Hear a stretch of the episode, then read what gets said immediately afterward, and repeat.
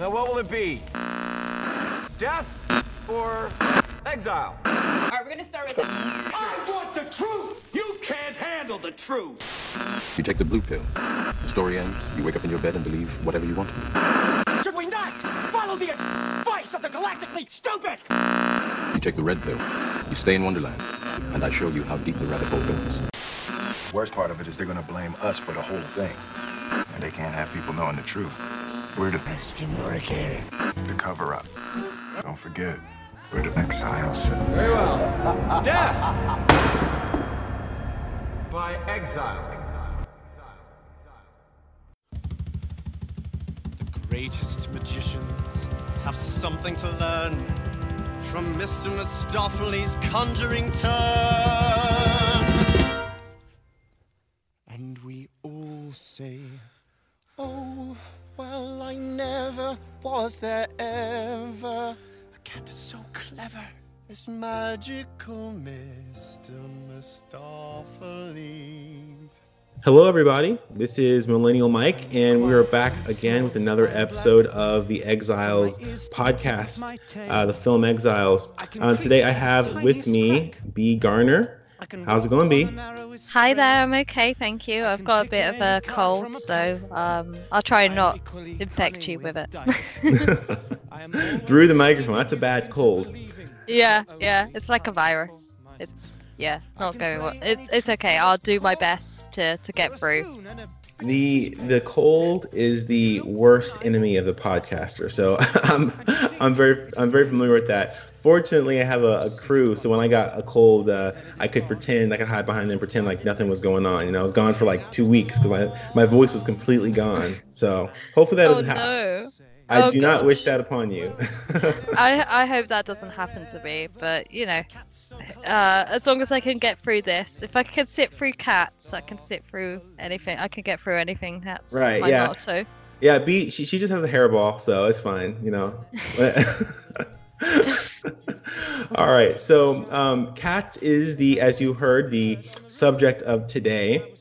So let's go ahead and get started off with our initial impressions. Very divisive movie. Well, I wouldn't even call it divisive. I mean, most people have the same opinion, so it's not really divisive, but uh, it's a very interesting, uh, contentious point of discussion. So um, let's go ahead and get started with our initial impressions.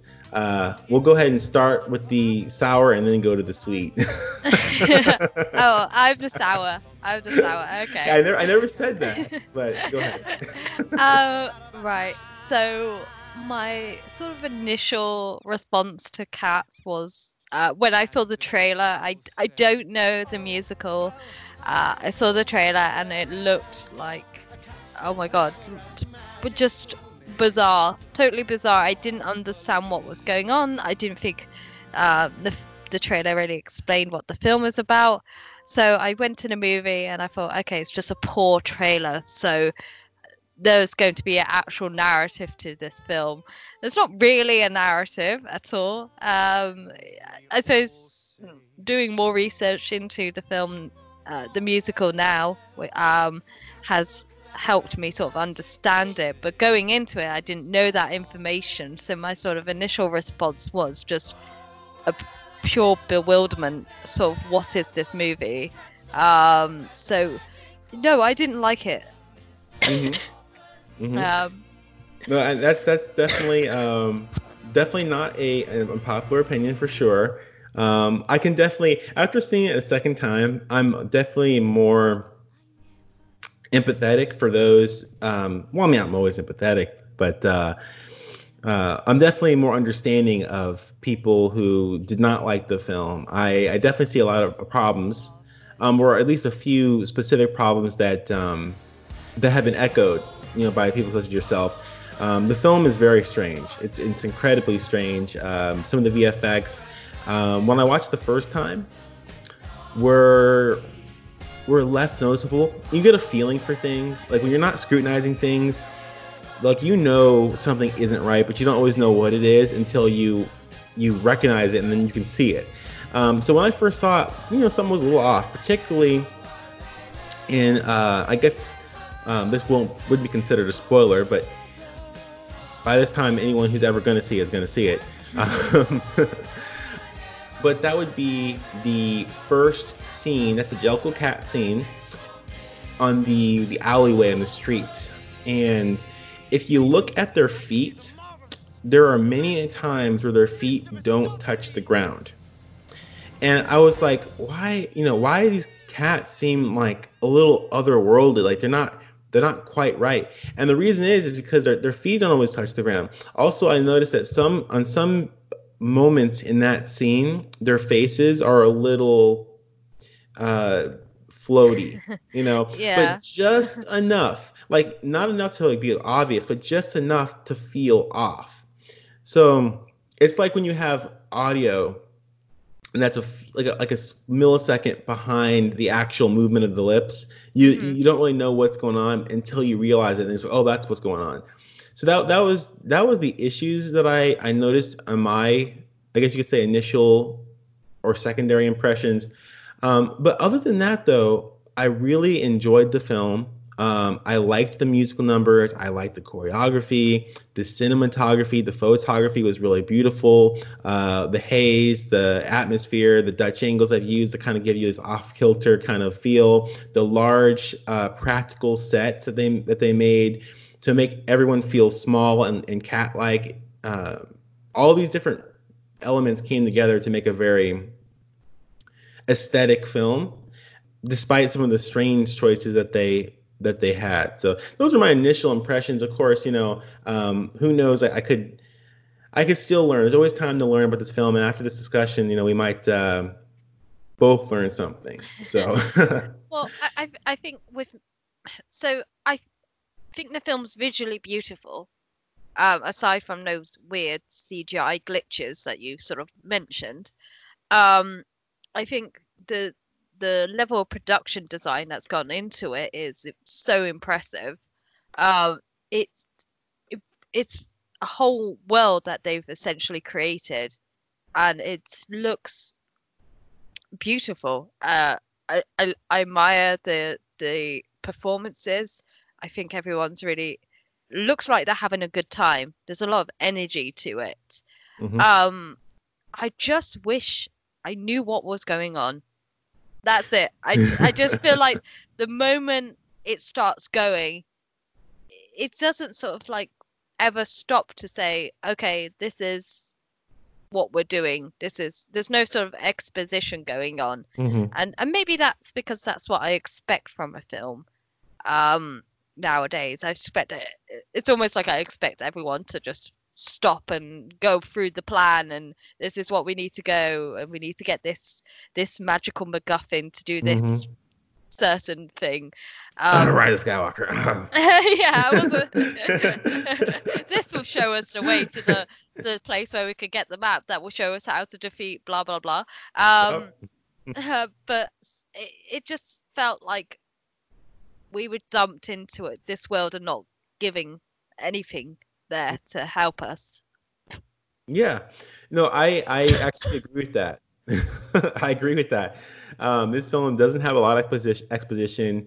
They have like their own entire vocab. You know, they have you know the Jellicle cat, the Jell, the Jellicle cats, the new Jellicle life. Like, what is Jell? Like, what does even Jellicle mean? Like, is Jellicle like a type of cat? Like, I, I honestly I didn't even look it up. I still don't know what Jellicle actually means, but I think I know what it means in the concept of this film like we have um you know the uh, Jellicle choice and then you have you know old deuteronomy and her whole like the whole relationship between the cats and their cult like behaviors are um are very bizarre nevertheless.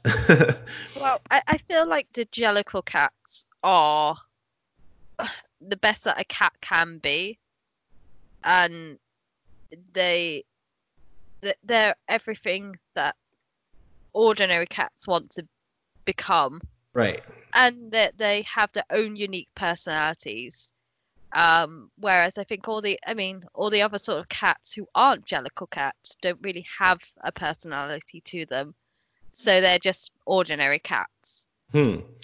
That makes I- sense. Although we never, aside from, um, aside from you know, uh, Francesca Hayward's uh, Victoria, you know, her character, you know, because like when she first comes, you know, she's she's Mm. literally she's thrown into the alley as an actual cat. I mean, she's in a bag, it's very small, and it's obviously not a person. So you know, you see a, a literal human being throw a bag with a with what you assume is a cat in it, right? The bag Yeah. hits the ground, and at that moment, uh, it's obvious that the person or the thing that's in the bag is what we know as a cat from the movie, which is like this humanoid, you know, furry, basically. um, you know, so um, I'm assuming that when she is introduced into the life of the cats, um, she's still not a Jellicle cat until she is recognized by the matriarch, Old Deuteronomy. So if Mm. I were to assume, you know, what the Jellicle cat is, it wouldn't look or feel like anything else. I think Jellicle is has to do more narratively with with the kind of the role that the cats are have in the film, which I guess we'll get into, you know, later on. But but yeah, I mean, you know, there's no they don't give you any point of reference. So No. except for I guess the very, very beginning. So, you know, it's hard to say. Well, I think it, I think it's almost like once you start living the life of a cat, you have you become you you have the potential to become a jellicle cat. So, if you're just an ordinary domestic cat uh, living in the home with humans, then you're just a cat.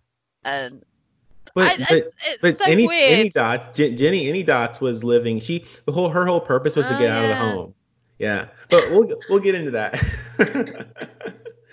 um, I mean, it's so wonderfully bizarre. I mean, I, I've never had a film where there's so much left open to sort of um, meaning. You could sort of apply anything to it, and that's what's frustrating about it. So, right. ah, Well, hopefully we'll, What- what a we'll iron movie. some of that out. All right, so while we're talking about some of the performances and things like that, um, what were your what were some of your favorite performances? Some of your least favorite ones that are notable? Um, so, uh, I think I liked everybody, even James Corden, who I don't really like. I think he was perfect in that role. Um, Rebel Wilson, she she really sort of went for it. I mean, um, Wait for it. she's she's great though. I mean, we see her in in this and Jojo, Rabbit. Jojo Rabbit. Rabbit, yeah, like- she, was- she was she was good. Jojo Rabbit, I liked her. she's just having a lot of fun. I mean, uh, I don't know. Um, I don't really think there was anyone that stuck out uh, as being bad. I think everybody really, like I say, put put in a great level of effort into it. Mhm. I I did like um, uh, what's her name? Uh, the the main lady. Uh, Francesca Hayward. yeah, Francesca Hayward. I thought she was great. I mean, she's a, professional, professionally trained ballerina. Um, so this is a really, she's really impressive in this, and she really has that sort of naive, um, optimistic sort Mhm.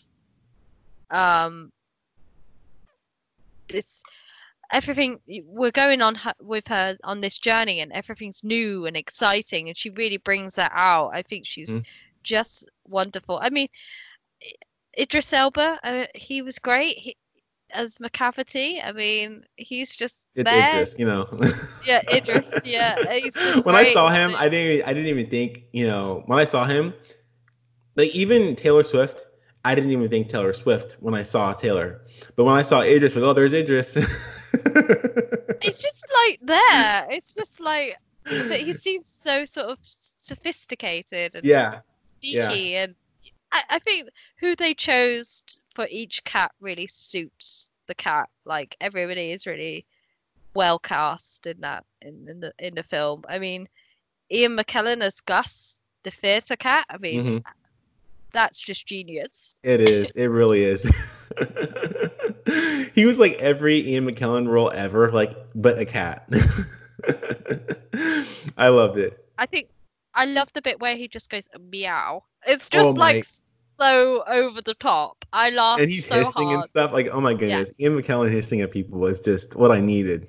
and and he's like sort of licking himself it's just like that it's like when someone in a theater, like in a like a drama group, and I say act like a cat, that's just how I imagine someone to act. Right.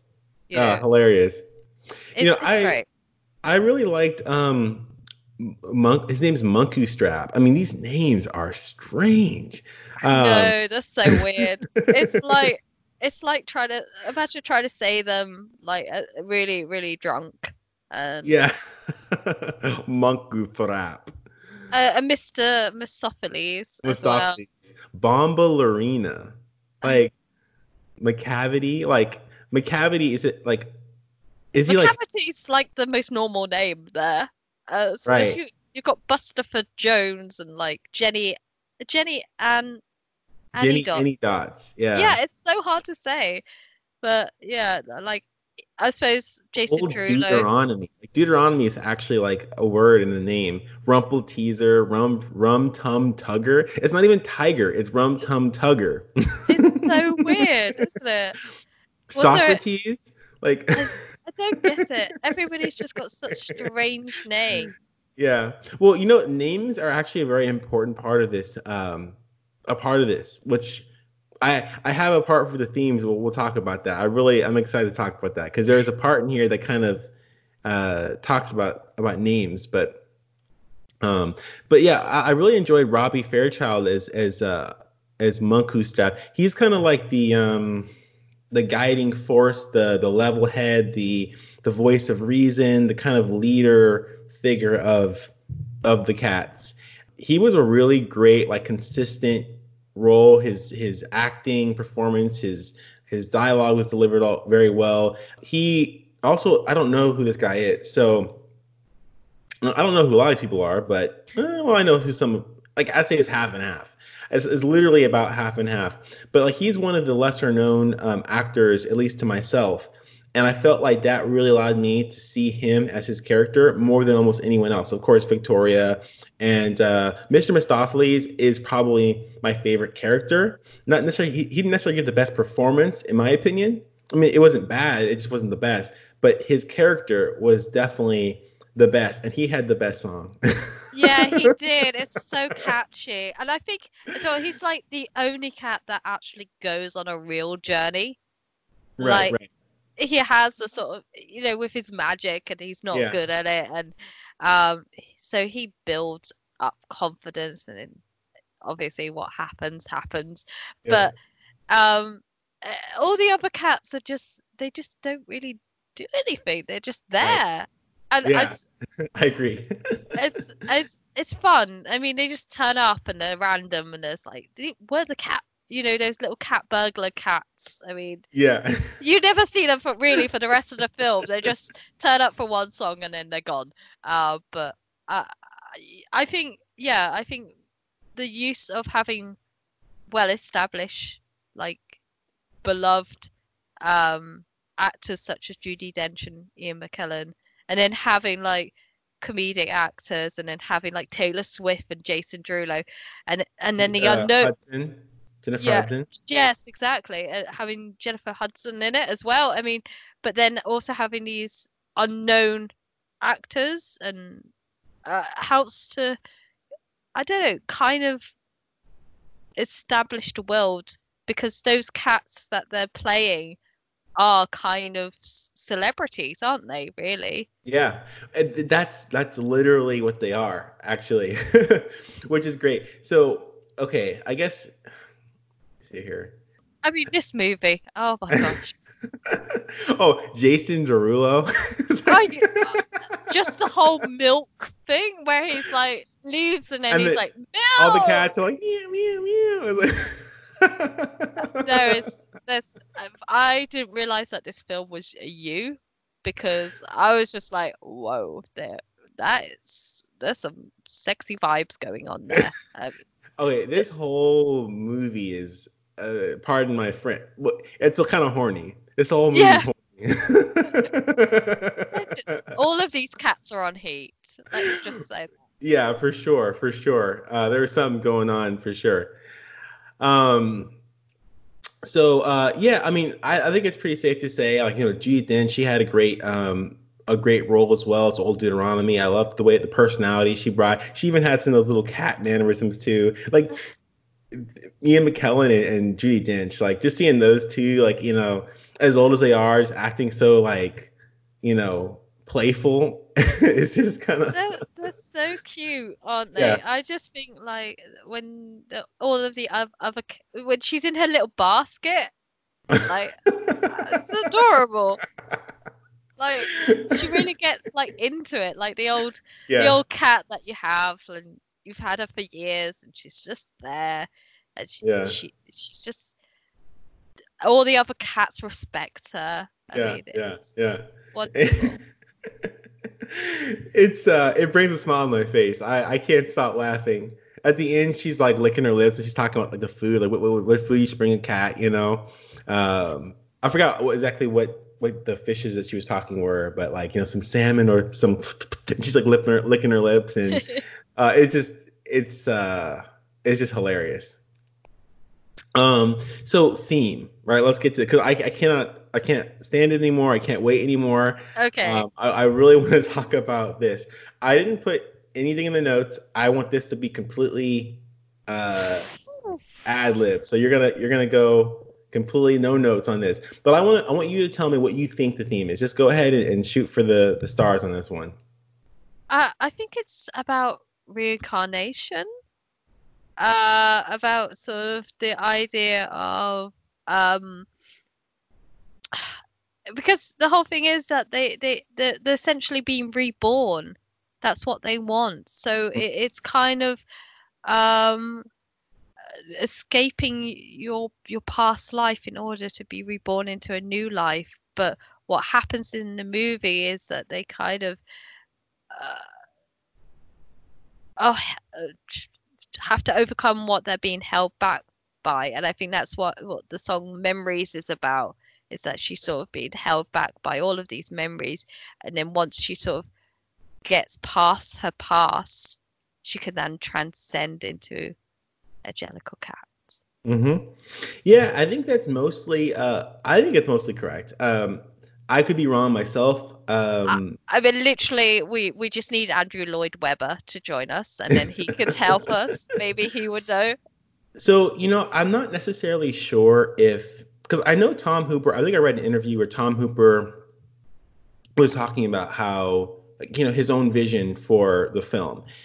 And I think basically like what the director intends is what the film is. However, film is very interpretive and there's a good portion of it that's subjective. I think that not, not everything is subjective, but I can only give my personal take on it regardless because I I'm not Tom Hooper and if I didn't see something then it ultimately doesn't matter for me. I, I can watch it again and again until I do see it, but if I don't, it doesn't matter. And we're here to talk about our opinions on it because it's a podcast and all that stuff. So this is my this is my idea um, about the movie. So do you remember in the very first scene? It was after the Jellicle Cats dance. Was it after the, here? Let me look at my, my notes real quick. This is uh no, it's literally the first scene. Eight minutes in, and a matter of fact, I time stamped it. What did what did uh what is his name here? What did uh Munkustrap, you know, the the leader cat Mm. by Robbie Fairchild, what did he tell Victoria? Um, is that before the when they have the naming song Yeah, it is. What did he say? that she needs to have her own cat name? Is it something along those lines? Like a cat needs Three names. three names? Yeah. Yeah. Okay. All right. Right. Okay. So this, I think, pretty much characterizes most of the film. What does mm-hmm. that even mean? Like everything has a purpose in a film. There's there's a purpose, and they bring the whole idea of a name up multiple times. And all the names of these characters are pretty darn strange, aren't they?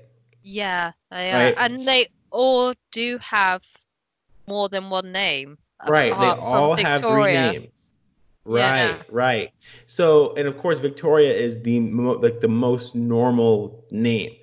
So, the the cat, the three names a cat has is one a name that their owner gives them. Mm-hmm. Two, a name that their fellow cats know. And three, a name that only they inside know. So this is my idea about this. Along with the the the theme, well, certain elements of the film, and with this, and kind of the idea of reincarnating uh, into a new life, and all the things that I've put together, my I, my understanding of this film, and also I, I credit a, a friend of mine. His name's Scott. He's not on any social media, so just forget about it. You won't know. You won't ever meet ever meet him. But I have to give him the credit. He'll probably never listen to this either. But I don't want to to say this without giving him some credit. I believe that this is about actors. It's about acting. It's about the the trials of acting, and it's about it's about attaining fame. So the three names of a cat are representative of one's public name, the name that their Mm. owners know, the name that everyone know, knows, which is Mr. Mistoffelees and Jennyanydots and Rum Tum Tugger and all that stuff. A dignified name, which is a name that their fellow cats know know them by. Um, I think that they don't really say this in the film. Um, Victoria is obviously a dignified name. It's just you know a name that like you would call your your friends or your family and then a secret name which is who they are on the inside who who they are as actors their own internal the, the person of their heart and the idea of reincarnating is because so for instance like okay mr mistoffelees is a magician um, i think magic is a in this film is a uh, what is what i'm looking for a symbol of acting right I think that uh, so like Jennyanydots, right? She wanted to become a Jellicle cat because she didn't want to be in the kitchen anymore. She didn't want to live in her basic, boring life. Rum Tum Tugger, he wants to become a Jellicle cat. Uh, if you listen to his song, if you put me in a house, I want to be in a flat. You put me in a flat, I want to be in a house. I'm never satisfied. I'm always hungry. He- Yeah. He he wants to challenge himself. He wants to attain. He he's never satisfied. He's he's always trying to, you know, to uh, to you know, he's never hungry. He's a very ambitious cat. Grizabella was an actress who acted in the Heaviside Layer before she met Macavity. She talks about how she talks about how uh, she's Grizabella the glamour cat. So Mm. apparently she, you know, was like a model actress, you know, her her beauty was something. Then she talks, she says in one of her lines, you will see the corner of my eye her eye twist in reference to her twist like a crooked pin. If you look on her eye, she has a scar. So I'm thinking um, you know, she got a scar and that affected her career. And now she's no longer famous. She talks about her memories, about being in the limelight, and how she wants Mm. that back. Right. Yeah. Um, if you start looking at everything like this, I mean, there's Gus the theater cat, right? yeah. Um, yeah. uh, There's the uh, railway cat as well, isn't there? It's Right. Like they're all sort of playing roles. Yeah. Exactly. So I think that and and when you listen to uh if you get to um to Gus the Theater Cat's song, he goes on this whole rant about how theater has changed and it's no longer the way it, it you know it used to be and how the young cats think they're so great because they can jump through hoops. And it's all just like a, a a commentary on you know more theatrical traditional acting versus more you know new um like uh very uh what's the spectacular performances that we see now that are more about like the flash and the bang and and things like that and the the it's it's missing something. And you can go through all these different characters and they all have their own take on film their own reasons for for doing their their uh their performances and whatnot. Um but if you look at it that way it makes a lot of sense. Now old deuteronomy is something that I, I haven't really I can't really necessarily place. Like, do you think you understand her point in the film, or like what what, what, what role did she play? Would Hmm. you say? Well, uh, she's the judge, isn't she? She's judging them to see who will become a Jellicle cat. Right. so right. um and she's a cat that's lived many lives Right. So she's it's almost like she's transcended the the nine lives that a cat has Yeah. So- they even said 99. yeah it's crazy so i, I don't know she uh, what could she like she's obviously I, I'm thinking like representing something bigger than just like a, a system of some kind. That, that's the yeah. same system that judges all film from every generation.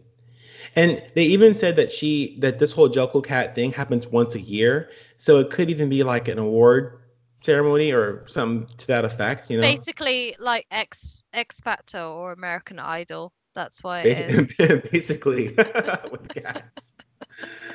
right, right. So I mean that that's kind of the general idea. I think that these cats are highly representative. I'm trying to think of the word where a character or a group of characters uh, represents an idea as opposed to individual characters. I think the lighthouse was another good example where the Mm. characters themselves aren't characters, but they represent certain ideas, and what they do has larger implications. Um, you just humanize these ideas to give the ability to digest it a little easier. Yeah. And now that you've sort of gone through that with me, I I'm seeing that Cats is actually quite genius for doing that. There's like it's yeah, each cat represents some sort of yeah, you have Oh, it's it's so bigger than I actually thought it was. I just thought it was a movie about people dressed up as a cat and singing. Right. my friend, my friend Scott blew my ever loving mind. This guy is an absolute genius. I, I love watching films with him because he has a completely upside down take on film, but it's like it's really effective. Um, so I hope I hope he gets to hear this because he uh, he'll be happy that his uh, his understanding of this film has gotten out there. But I I just I just want to you know kind of present this idea because I think because the film is so representative, like I said, you have to watch it again and again and again with Mm. that new mindset to understand. Okay, that's what all these things mean. But th- yeah, that's just kind of throwing that out there. We don't have to talk too much about theme because we can go on forever. But I mean, did you have any other thoughts about that or? only that now that I've heard that sort of take on it, I do think the film has a. I, I, I can sort of now be ready to watch the film again and apply some meaning to it. Whereas before, I just thought it was a bit nonsense. Um, I, I, I still don't know whether it's been executed well. Right, that's important. That's an important part. Yeah. Um, so unless you sort of go away and actually take apart the film and do your own analysis of it, which granted not everybody's going to have time to do that. Uh, especially people who aren't really into film criticism. This is a Um, big production to be yeah, doing stuff like that, you know. it, it's kind of like you know, it- it's not. It, it's a film that sort of demands more attention from yourself, from from people. It's not one that's going to just let you teach you, let you go through the film and hold your hand through it and and tell you what this means and what that means. And I'm not sure whether that was the type of film that should have gone out for a Christmas movie. right, right. In contention with Star Wars, you know. Yeah, and Frozen too. I mean, these are just films that you can go watch with the family, and it's just you can uh, just get lost in the world. I mean, you can get lost in a world of cats, but it's such a strange world that it doesn't. It, it it's asking you to to actually really think about things Right. and uh, and this i don't know I- really want to watch it now i actually really do i and we're not even like fully into the discussion of it and now i'm really like yeah actually cats is this is quite yeah it's quite clever uh, yeah.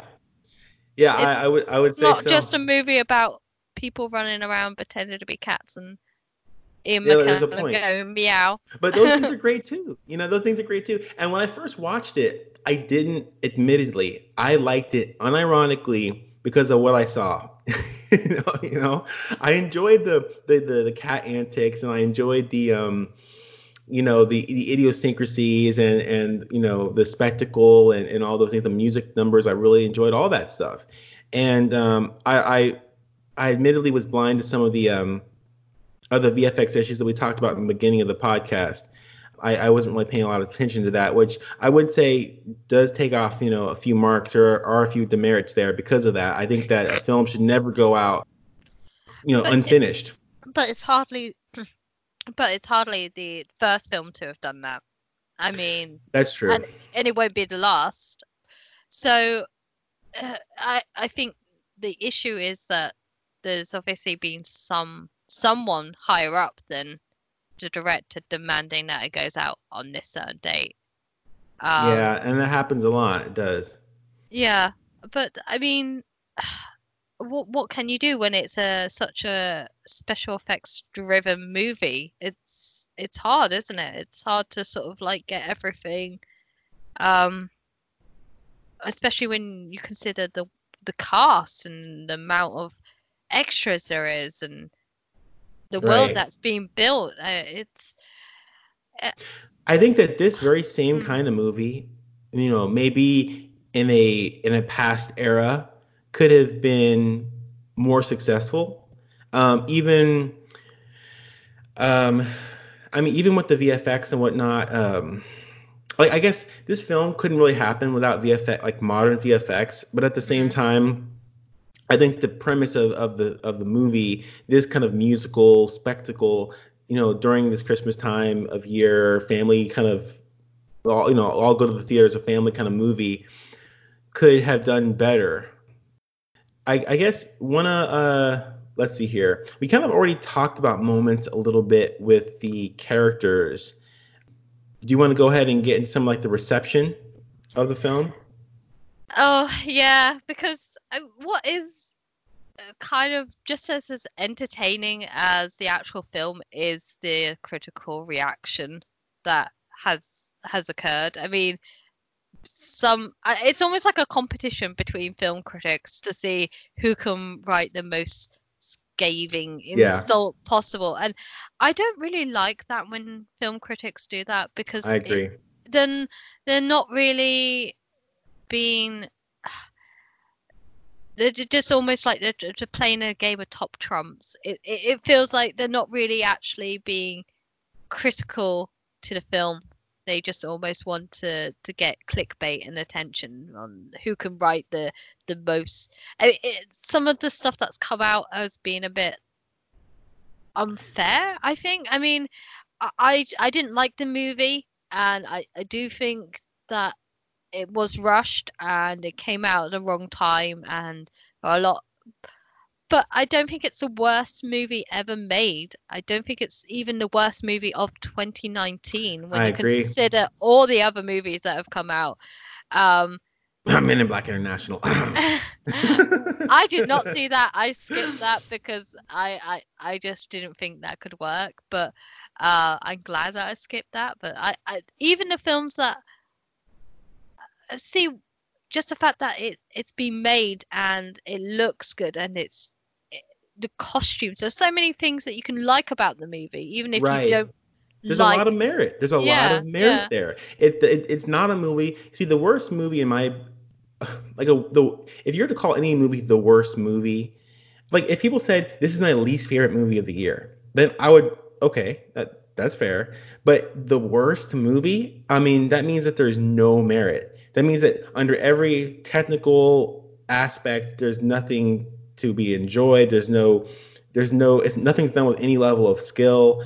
Um, I, I think um, I think that a lot of people who who say something is the worst movie um, are usually talking from like a, a perspective of um, like the, the least important movie. Like for instance, Star Wars will never be the worst movie of the year, even if it has a terrible script, because there's a lot of people that view it as important, right? But then you have a movie where like Cats, where let's say let's say it had a bad script, let's say that nothing made sense and it was poorly written and it, it was boring and things like that. you could still have like it's still really technically well. It's it's shot well. It's acted you know pretty well. Um, the the musical numbers and the dancing scores were beautiful, and the choreography was fantastic. Um, so you know, but but which one has like a certain level of relevance? Like people will say, "Oh, we didn't. No one asked for cats." Well, who asks for anything? Like the best Yeah. movies are movies you didn't ask for and you got and you enjoyed. Like it's not about whether you asked for it; it's about whether you liked what you got. So, Well, yeah, go yeah, ahead. I, I was just saying that so, people are saying that it, I'm looking at some of the reviews and people are saying that it's a two-hour cinematic car crash. N- no, Really? That's just a, it's so extreme. And this is the thing. It's like, like I said, I don't think people really sort of um judging it properly. They just almost want to ha to ru- unleash their inner their inner critic to say and and go at it as. I mean, there's stuff like it's like a form of entertainment. Like people Yeah. are reading the headlines and like that's entertaining in and of itself. I think. But it it's not really. I mean, someone said this one pussy gal- galore and quite the bore. I mean, what does that even mean? Yeah. That's not that's not a valid criticism. No, You're it's just it's not. just coming up with like a. it a- rhymes and it's like really scathing and yeah, yeah. there's a certain level of of cynicism and um and condescension around this movie that I think is unhealthy for any critic to to have. I think that if you're coming to this movie and you're not talking about the movie itself, um you know, I mean, and the, once again, these are all headlines. So you could have like this wonderfully written article, and you could have a headline like that. I mean, people know. Like, I, honestly, if I saw a headline like that, even if I was like, "Oh, that movie was terrible," I would read the headline, I'd share it with my friends, and I'd talk about how funny the headline is, and I'd talk about how terrible the movie is with my friends, even though I did or didn't see it. But I wouldn't click it and read the article. I don't care Mhm. about the movie. So I don't know why people do that. It's like if you really want people to read your article, like it would actually be more productive to say the reason why Cats isn't as bad as you think it is. People are like, what? What are you talking about? That's crazy. And then you read it to see what they're saying. But just like jumping on the bandwagon, oh, it's terrible. Your your your review is going to get washed away in a sea of of Yeah. silly, you know, headlines. So the reason why people are doing that, I, I don't know. It's very strange. I think anyone who actually cares about their business as a critic wouldn't do that. But I, that's, that's just me. Well, it's kind of like when there was a I can't remember the critic's name, but he wrote something strange about the Dora the Explorer movie. I like that movie. Yeah, well, he wrote a, a really uh, they he wrote a very interesting review, but um, they decided to go with a certain headline, which just didn't kind of took what he was saying out of context. oh, I remember. I, I remember you posting that on Twitter. I remember that. Yeah. And it wasn't until I I initially was like horrified. I was like, "What? How is he applying this to this kids movie?" And it wasn't until I sort of read through the article, uh, his review, and try to analyze his review that I sort of see try saw that what he was trying to say, or at least his point. It didn't come across properly. Uh, right. it could, but he was trying to make a valid argument. Um, one that I didn't necessarily agree with, but everything gets now sort of conflated and taken out of context. And I, I think in order for people to get attention, they just sort of um, take this approach. Uh, so with with the with the whole cat thing, I mean,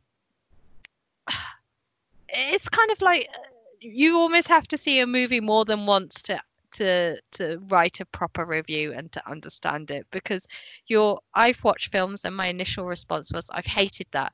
It's not until I go back and rewatch a movie that I'm actually enjoy it properly and probably vice appreciate- versa too. yeah. Um but yeah, it's really it's yeah, it's been very odd. I Mhm. just haven't really sort of got I don't get it. Like what is the point of having this sort of it's it's it's like a competition. I don't know. Yeah, yeah, and and you know, I think um, we all have to be better. I mean, I there's certain things that I I hate for no good reason, and I admit that. And typically, if I do, I'll try my best not to talk about it. and I'll try my best not to spread that. Like, I feel like everything that I dislike, I have a really articulate reason for disliking it, and I'll try my best to articulate that in the in the most comprehensive way that I can, so that way people can completely understand my point of view on the matter. But if I'm if I'm just saying, oh, if, if basically I didn't like it, if it didn't feel right to me, and then I just go on this like basically rant about it without really breaking down my my my uh my theory, my you know the way that I an- analyze the film, then I, I typically, you know, that's disingenuous and it's not really doing my audience any favors and it's Mm. not really doing myself or the movie any favors either. So I think that we all really have to be better with that. I think it's very important. Yeah, I mean, it's it's a case of um, there there has to, even if you hate a movie, there has to be at least something that you you enjoyed, the or something that you saw potential in. I mean, I've Right. I've watched many films and I thought, well, this was a good idea. They had an interesting premise um, to it, but then suddenly it went and took a different approach. Um, so that's where you got to sort of offer up constructive criticism. Right. I, I don't understand why everything has to be like this. the best or worst thing ever. Yeah, it's a very either, a lot of hyperbole in Yeah. film criticism. Yeah. Uh, yeah, there's there's no middle ground. A, a movie just can't just be 2.5 stars or three stars. It has to be like five stars or it, it, it's all Yeah. one one star. I mean, uh, the Telegraph gave Cats no stars. How can you no stars? So it's not Tom, even Tom worthy. Hooper Tom Hooper wrote and directed both The King's Speech and Les Miserables. There's definitely some merit in this movie. I know. like people just like acted like like th- this wasn't like a professional production put together by a award-winning director, you know. and and the movie had the involvement of the original the original um and maybe we can talk about the, the musical aspects of this as well, like the original musical and all that. Um, the uh, the the uh, the musical creator T.S. Eliot actually had a hand in writing the actual script and had all the blessing. He was he was all in on this project. So Well, um, T.S. Uh, T.S. Eliot's estate, I think. I think T.S. Eliot's no longer with us. I know that Andrew Lloyd Webber gave his has been involved in it. Uh, is behind every musical that you can think of. Um, maybe that's what I meant. Maybe because Andrew Lloyd Webber Webber Weber was the guy who put together the um like some of the more recent versions of of Cats, right? yeah. So there was, there was like there was like a there was like a theatrical well not theatrical version but like there's a you can purchase it on dvd and it has like the cat eyes on it and it says cats in white font Yeah, so he- that that'd be like a, a recording of a, a of a performance because it's one of the longest running um productions. yeah It's been running for nearly 40 years now. So and and it's got it's won you know multiple awards. Uh so uh, there is a fan base for this movie. You know, Mhm. it's not it's not just a random musical that came out, I don't know, like you know, for 40 odd years ago, only ran for a short period of time on Broadway. This is continu- it's, it's you know, like Les Miserables, you know, right uh, um, and Rocky Horror. These are well established musicals that have been running for a long time. Um, so I'm just looking at the stuff now. I mean, the London production ran for 21 years and had nearly 9,000 performances. wow That's really impressive. And yeah It's it's been revived uh, in the West End twice and then on Broadway once. So um and it, it's not just in in uh, the UK and America, it's all across the globe that you know there's been performances of cats. So it's it's what established the mega musical phenomenon, which is establishing a Mhm. global market for musical theatre. So right it really sort of kicked off the this idea of well, the modern Broadway musical. So you know, from Hamilton to um, uh, uh, Lion King to uh, Phantom of the Opera. Everything you can think of is Mhm. almost comes from cats in a lot of ways. So um, it's not just it. The whole idea of cats hasn't just come out of nowhere. Uh, it's been around for a long time. So, and yeah, I, I Yeah. So it, it's definitely not like out of nowhere. You know, I, I did find that it was kind of strange that when people heard that they're doing a Cats movie, they were like, "What was Cats? I wouldn't ask for this." And but it's like, I mean, if anything, because we, we've made so many different, like, how many versions of Les Miserables have we done? And no one's ever complained that there's too many versions. You know, but like Cats gets its first version, and people were like, "What? What's this all about?" You know, I just found that kind of strange. Um, yeah, this is the thing. I think um, musicals almost have a sort. They have a bad reputation nowadays. Yeah. We used to have. Uh, the, I think they're slowly coming back. I mean, we've seen like Bohemian Rhapsody, we've seen Rocket Man, we've seen The Greatest Show. Yeah, The Greatest Showman. So they are coming back. Oh, old movies, yeah. Mhm. Yeah, well, ex- there are. Like movie music, like based on music. Yeah, yeah. And um, then, of course, Les Miserables, you know, the one with Tom Hooper did very well. Yeah, so I I think that maybe this was potentially not advertised all that well. Um Yeah, I, I think that the marketing campaign. Well, you know what? Like they were really active on Twitter. It, was actually kind of funny. Some of the things that the official Cats page said, like when people were like, you know, was slamming it, they responded back to it with like really funny tweets and things like that. They were very interactive with um, interactive with the uh, the audience on Twitter. Um, as far as like, I think most uh, a lot of marketing now is done social media but I didn't really see a lot of things on television or on streaming or or whatnot. I saw banner ads on the on web pages, but mostly because you know I visit you know Cats on IMDb and you know it follows me through throughout the web, so that kind of thing. But I don't know. It's uh it's hard to really quantify. I'm not a marketing expert, so I couldn't really tell you if it was good or not. I don't know what constitutes a good marketing campaign or not. I think nowadays if you have a big if you have a big uh, franchise, it kind of just markets itself. yeah, I mean I, I, I don't know what you really can do because the audience clearly was there because if they if people didn't want a Cats movie then they would have gone and supported a Cats musical for so many years. Right, right. So I don't know why people haven't. I think fans have obviously gone to it, but I don't know. It's really bizarre because you would Yeah. think that there. were- So maybe I think that yes, potentially the negative reviews have damaged the film. Um, Right. And the drama surrounding the film before it had even been released caused caused it to. Uh, everybody had this sort of negative feeling going into a movie, so it wasn't wasn't neutral.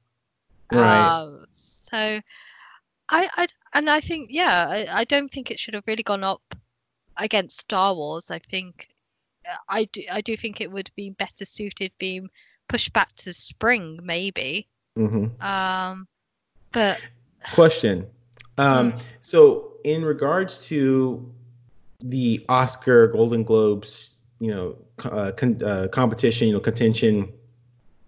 Um, you know, you wrote you wrote here that uh, they pulled it out. I didn't actually know that until you put it down in the notes. Um, do you think that critical reception is having a an effect on not just this movie, but movies that are are trying to be considered for you know award nominations? What do you think about that? I, I think so. T- I think so because um, I definitely think in terms of the more production design and costume design um, award categories, cats should be in there. It, it it definitely should be considered. I agree. Uh, I, I think it's beautiful to look at. I'm, you know, I may not have a single idea about what is actually going on in terms of the plot, but at least what I'm seeing is it's vibrant and full of life, unlike so many films nowadays that seem to be all the same color palette. Uh, this like grey muted. Mhm. Ever since the Dark Knight came along, everything every film's got to look so serious. Um, and there are other films that I, you know I'm not a huge fan of the Joker, but I do think there are some technical aspects to that movie, especially uh, in terms of uh, music. i in Mm, the film yeah. is superb. Yeah, Uh, the, woman who made I forgot her name, but the woman who did the score on that really blew it out of the park. She Uh, did she amazing. did she did the music for Chernobyl. So, Mm. um, so she's super talented, and I think the film wouldn't have worked without her music in it. But Definitely agree. it's it's definitely not. I I think that that film's received so much negative press and has potentially damaged it. I mean, although it's gone on to make 1000000000s Mhm. um, so you know who's who's laughing now. Um, great, great pun. Didn't see that one coming. No.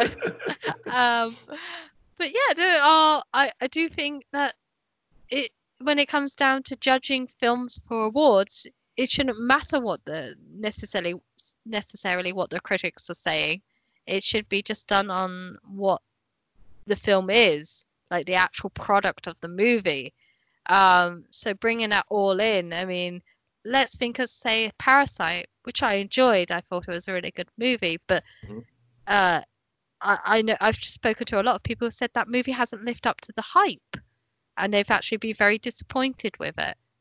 So That movie amongst the film community has gotten a lot of hype. I haven't seen this much hype for a movie for like amongst I guess my my circle of of hashtag film Twitter compatriots, you know. Um uh since I mean I, I I can't remember. Like this is this movie has been really really elevated. And and don't and don't get me wrong, the movie is genius. I think it's um, it's highly original mhm. and it's full of artistic merit. I think that there's very few things wrong with the film, if any.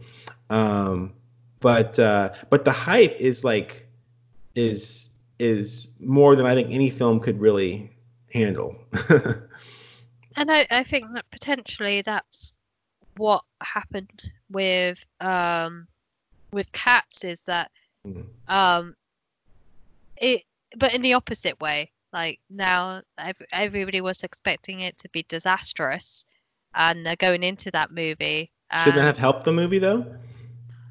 I mean, because if if par- if having like overly good r- reviews and ideas coming to movie would make the movie disappointing because it can't live up to it, then having a movie as technically well made as Cat should have helped the movie. I mean, like logically speaking, Mm, I think everybody's going into it with this feeling that they're gonna hate it. I think everyone's risk averse. I think ultimately everyone's risk averse. So if you come into a movie that that you hear it's going to be bad, I think you're looking for bad. I think you're always looking for bad things. I think people who watch movies are more cautious than they are anything.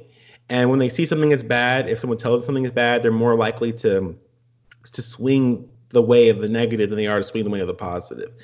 So that, that's my my very cynical approach to it, but I think that that could probably explain why that happened. Yeah, and I think mm, potentially that's what's uh, uh, affecting movies nowadays uh, and causing a greater divide between viewers and and critics, um, because a, a critic will give.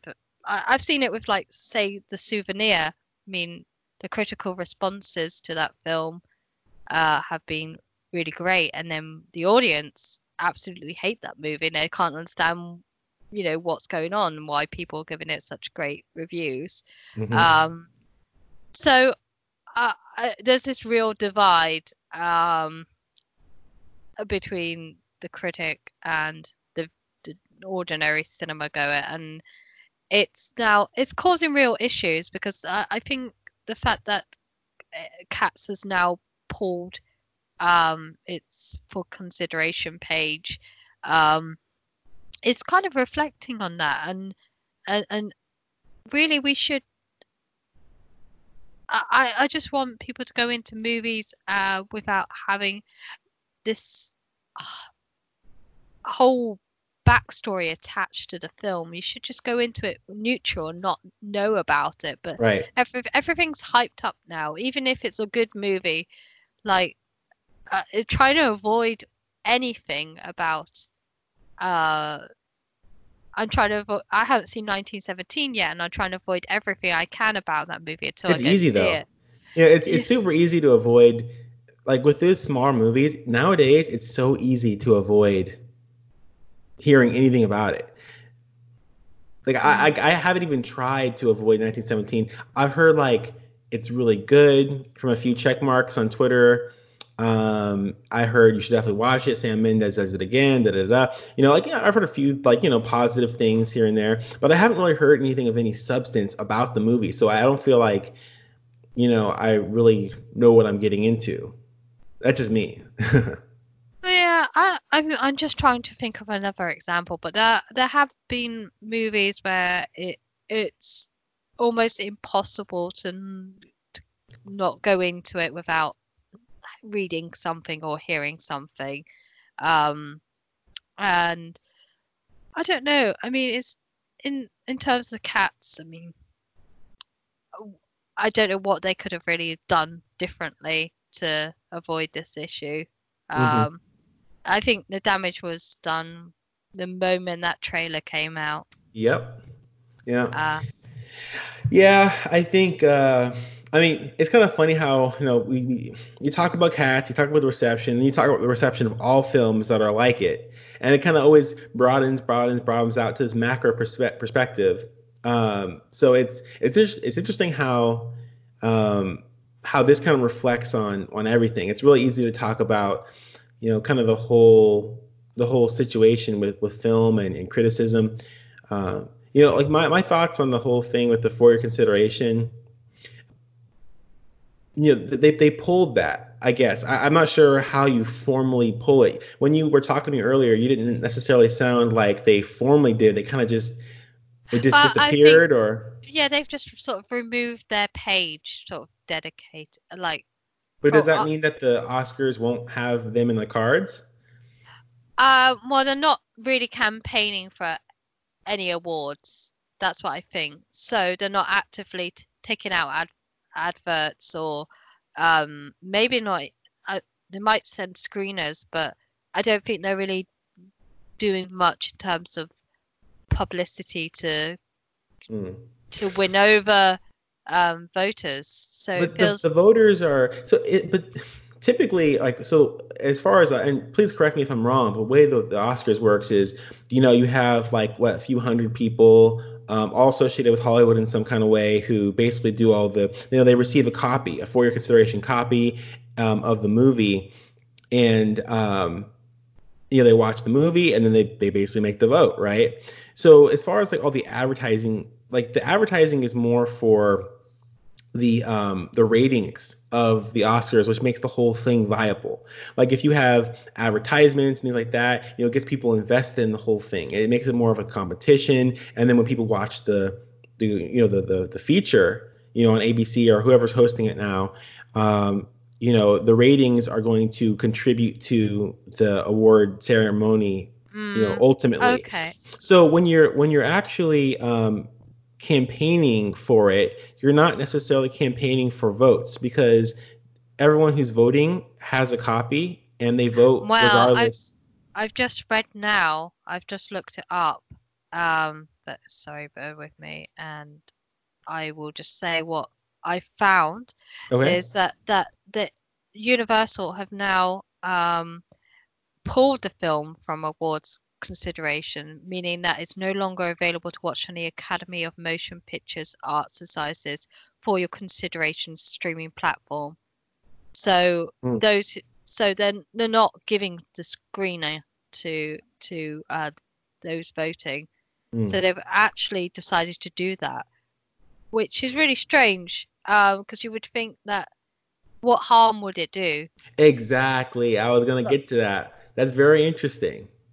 I mean- very interesting.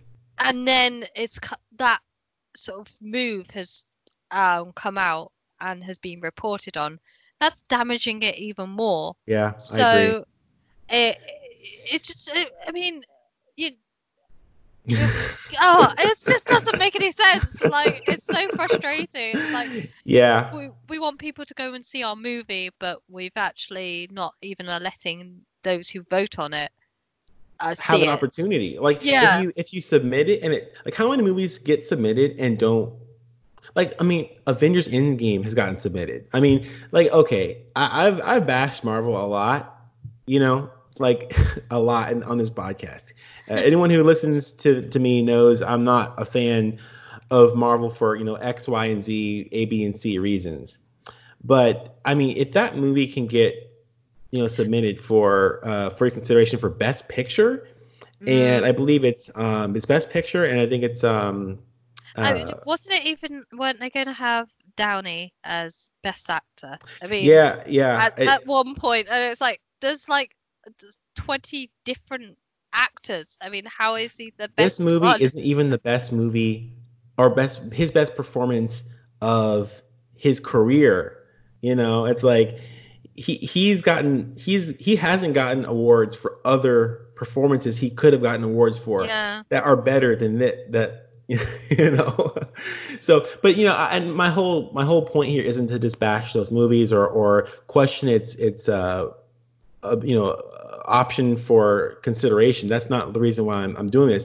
The reason why is that you know I, I i'm seeing a situation where somehow the critical and the audience reception of these movies are somehow i don't know how it's happening or all the logistics behind it but they're somehow having an effect on whether the studios and are willing to allow their movies to get awards or whether they Mm. you know this is very strange and i think that it's very wrong um Oh yeah, I I just think it's it's really odd because I don't even know like even there are films who who are up, you know like you say for for, for consideration up there which haven't been haven't even made as much money as as Cats which has flopped you know Mhm.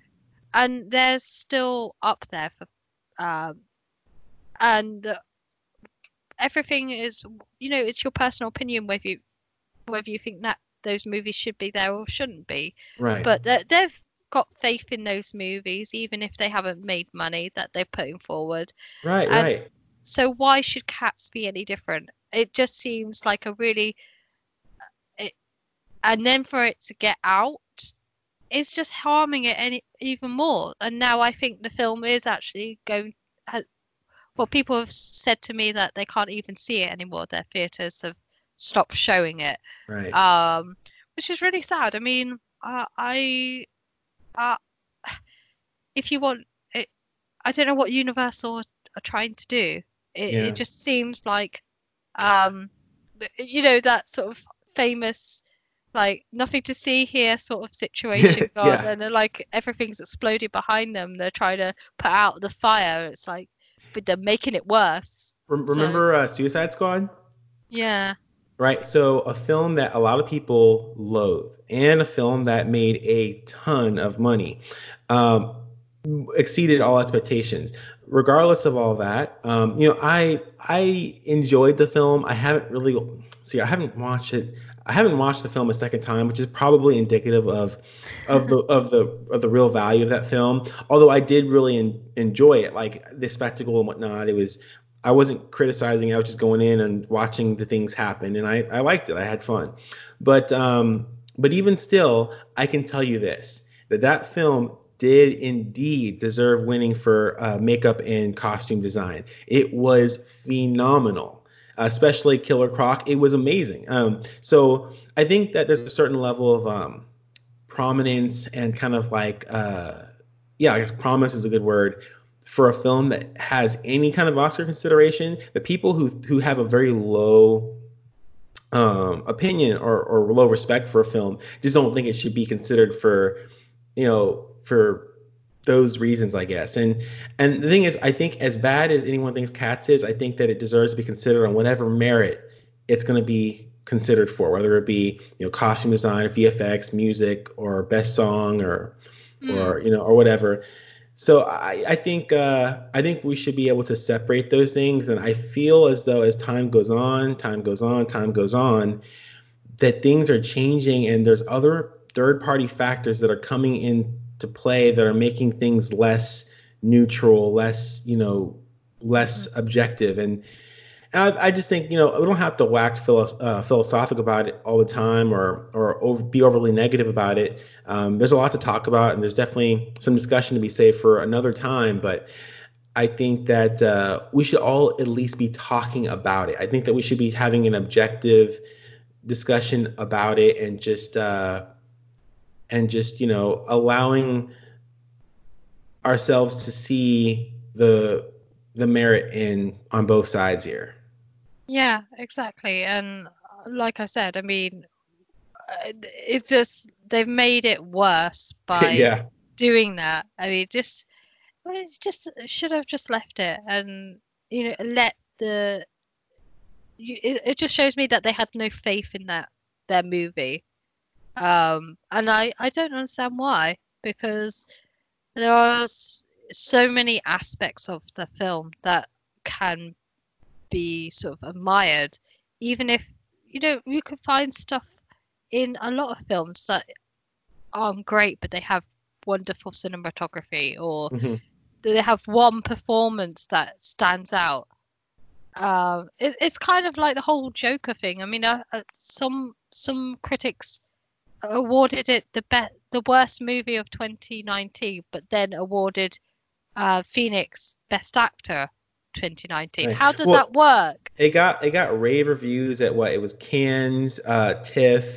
Um, um, it was Venice Film Festival, which I think it was what first um uh, premiered, and everybody was talking about it. And there was a lot of buzz about it. Yeah. Uh, uh, and then I don't know what happened.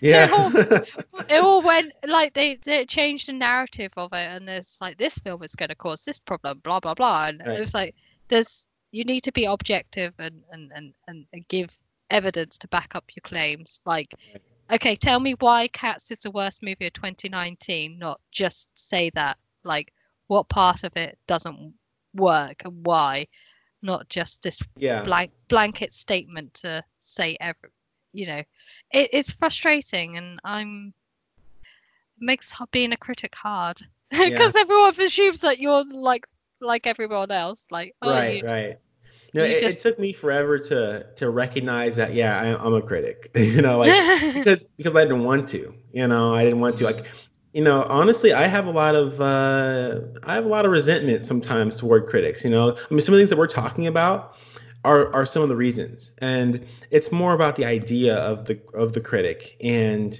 there's a lot of people who exploit their platforms and make it difficult for other people. And and there's there's some practices that are you know that should be avoided. You know, and it's just it's it's very it's a whole thing honestly, I'd love to have you back. We could have a whole podcast about about like the state of criticism and whatnot. And um, yeah, I definitely would love that. I mean, I, I, you've really sort of now that we've spoken about cats and gone through it, I actually do want to go see it again. And I will go see it again, and I'll let you know what my thoughts are. Great, yeah, we'll uh, have to we'll have to do a uh, a redux, you know. yeah, um, because uh, I I think I treated it unfairly when I went into it, and I actually had a lot of fun uh, because it was. It, I did laugh at certain points. Right. Whether I was meant to laugh at those uh, moments or whether it was like a, a, a sort of strange reaction because I didn't know what I was seeing and the only way I could react was to laugh. Uh, you know, like yeah, uh, I I didn't hate the movie. I didn't come out of it and feel like I I had the time went by so quickly. Right. It's like you know so, you know the whole the whole cockroach mm. scene. So I think a lot a lot of people are going into this movie and they're having this like really like strange reaction. They're coming out and what they're believing is they're believing that that reaction is ironic right? That it wasn't supposed to happen that that reaction is a symptom of the film somehow being bad or somehow mm-hmm. like it wasn't trying to do any of those things. Like what if the whole cockroach thing with the human faces was supposed to be as wacky and crazy and out of place as it as it was? Like how how many people are considering that? And these are just all like you know thoughts for to chew on but um I just noticed a lot of people who who are coming out of the film. And they're like, you know what? I want to see that movie again. You know, I, I've seen a lot of that, but people are all like, oh yeah, you know, like that movie was like, you know, I, I've seen a lot of a lot of people on Twitter posting reviews and like you know reasons why you should watch the film because it's this really crazy mess that's enjoyable to watch right but then i think that they're not necessarily considering the possibility that this very bizarre and strange because this the, the play is bizarre i haven't seen the Mm. whole play but it's it's it's not like i mean it's bizarre you know I mean, yeah, like the they they talk to the audience and like at like Yeah. cats responded to seeing audi- uh, audience made up of human beings. So it's very meta in Yeah. that sense. yeah it's so- super bizarre Yeah. Um, but uh, one other thing I wanted to touch on before we wrapped up here. Um, so, oh, this this is a good a good uh, point of discussion. So Tom Hooper admits that he um, that he didn't finish it until right before, which is a common practice actually. A lot of first trailers aren't even done with their VFX, and the VFX are being worked on all the way up to and into the theatrical release. By the time it gets to Blu-ray, it's a it's actually a different movie you know? Yeah. um so th- that's not necessarily a, uh, an uncommon thing. But what is uh i wouldn't say uncommon it's becoming more common now. But did you hear about him releasing a uh a improved vfx version of this film to certain theaters?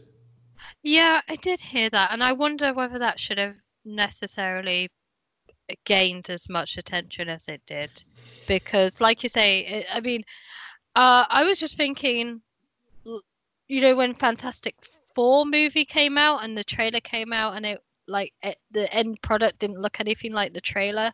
Mhm. Like this does happen quite a bit. Like it, it, it's like you say, it's quite. It's happened with Star Wars. They've had to make. Uh, there were some changes to the last Star Wars movie where you know um, the I don't know how much, but there were reports of reshoots, Mhm. Uh, and it's just na- an, a, a natural thing. But I feel like nowadays it's almost blown out of proportion, and um, there is a rush to have films in theaters at certain dates, and I think it's getting a bit like it's just such a compet. It's so competitive now. Like the the Christmas movie is such a big thing.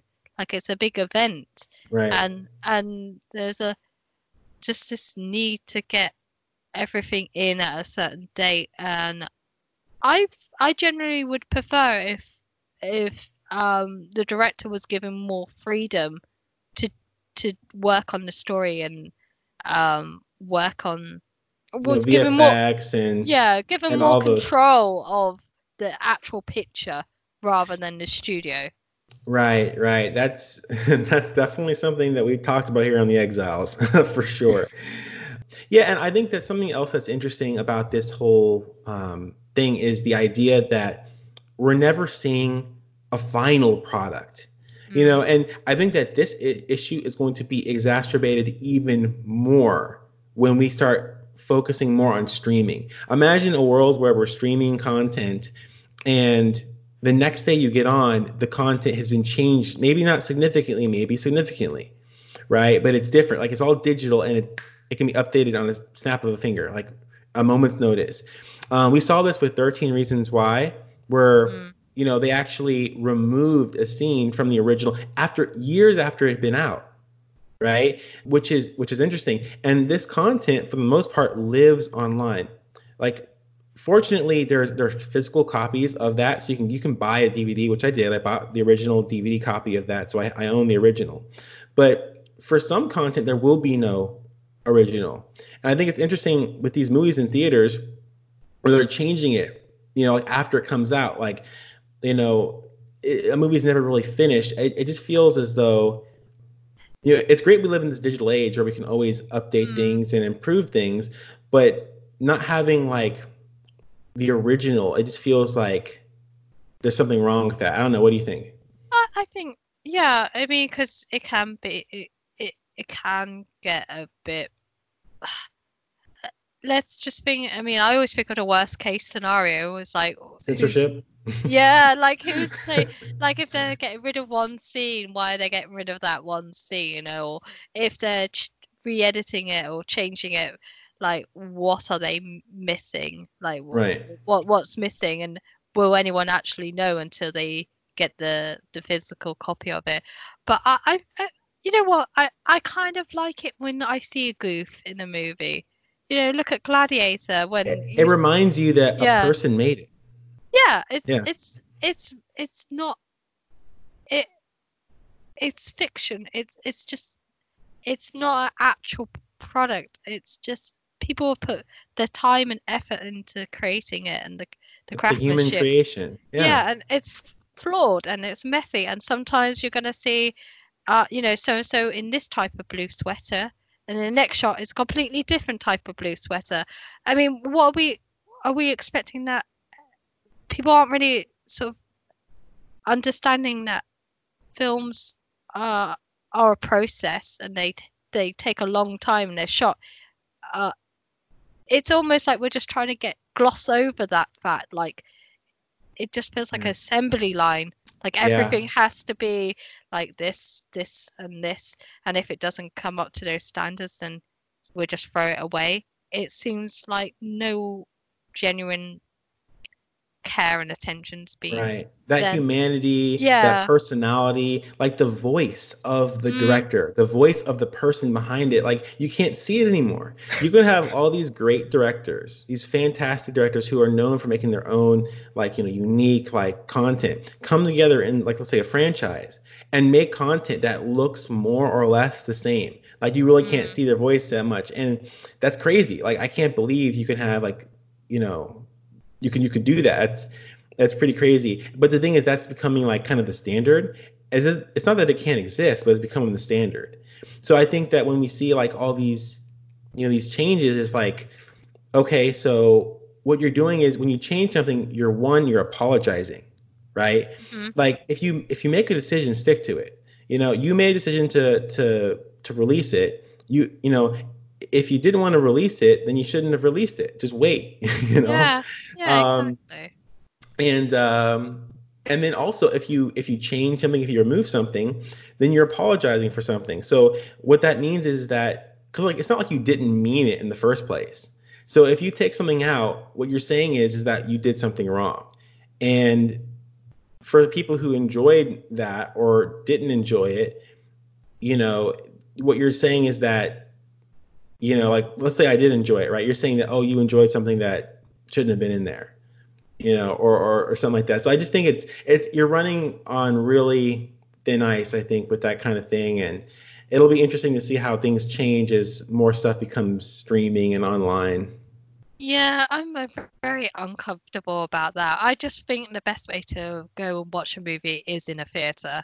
Uh, Yeah. I've always I've always said that, and I I think especially with something like Cats, which has been made for the big screen, you know, it's not being made for a tablet or an iPhone. It's been made to be a spectacle on a big screen Right. um and it's so great to see it with an audience because people were laughing there were some people like chatting to themselves like uh like um, what what was that what you know and Yeah. when they're coming out of the theater like listening to people in the lobby yeah. you miss out on so much That's a cultural experience. Like it is. Yeah. I mean, I I think that what we we need to do is bring back the sort of author, uh, you know, um, and the director, and, and and and let's have that sort of um confidence in their work. Let's Right. not try and change everything. But I don't know. I mean, I it's it's a it's a mess. Cats is Yeah. a mess it is. that it's not we're not the biggest mess is not on screen but behind the scenes Yeah. uh, that, that's uh, for sure. but yeah no i'm gonna go see cats again and i feel now that i've spoken about it in greater length it's it's kind of made me excited about seeing the movie again there's this refueled enthusiasm for for the film that wasn't there and it should have been there from the very beginning That's so what film conversation does. You know, I Yeah. that's why I love talking about film with you know people of all sorts of different backgrounds and different uh, you know opinions and, and sensibilities. So it's uh yeah, I really appreciate you coming on. Um, did you have any final thoughts on the on the film? I mean i really want to listen to the soundtrack like I, I haven't in the car. oh like it- Mr. Mistoffelees, like it's my favorite song I'm gonna put that somehow on the podcast. It's so good.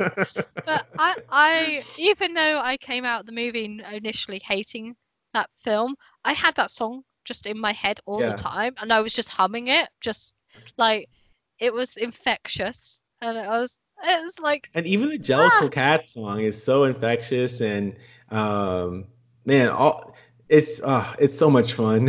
it's so much I mean, fun. like seriously, it was, it was there nothing that that critic didn't enjoy? That's what I want to know. Was it really that bad that, that they couldn't give it at least one star? You know Zero great?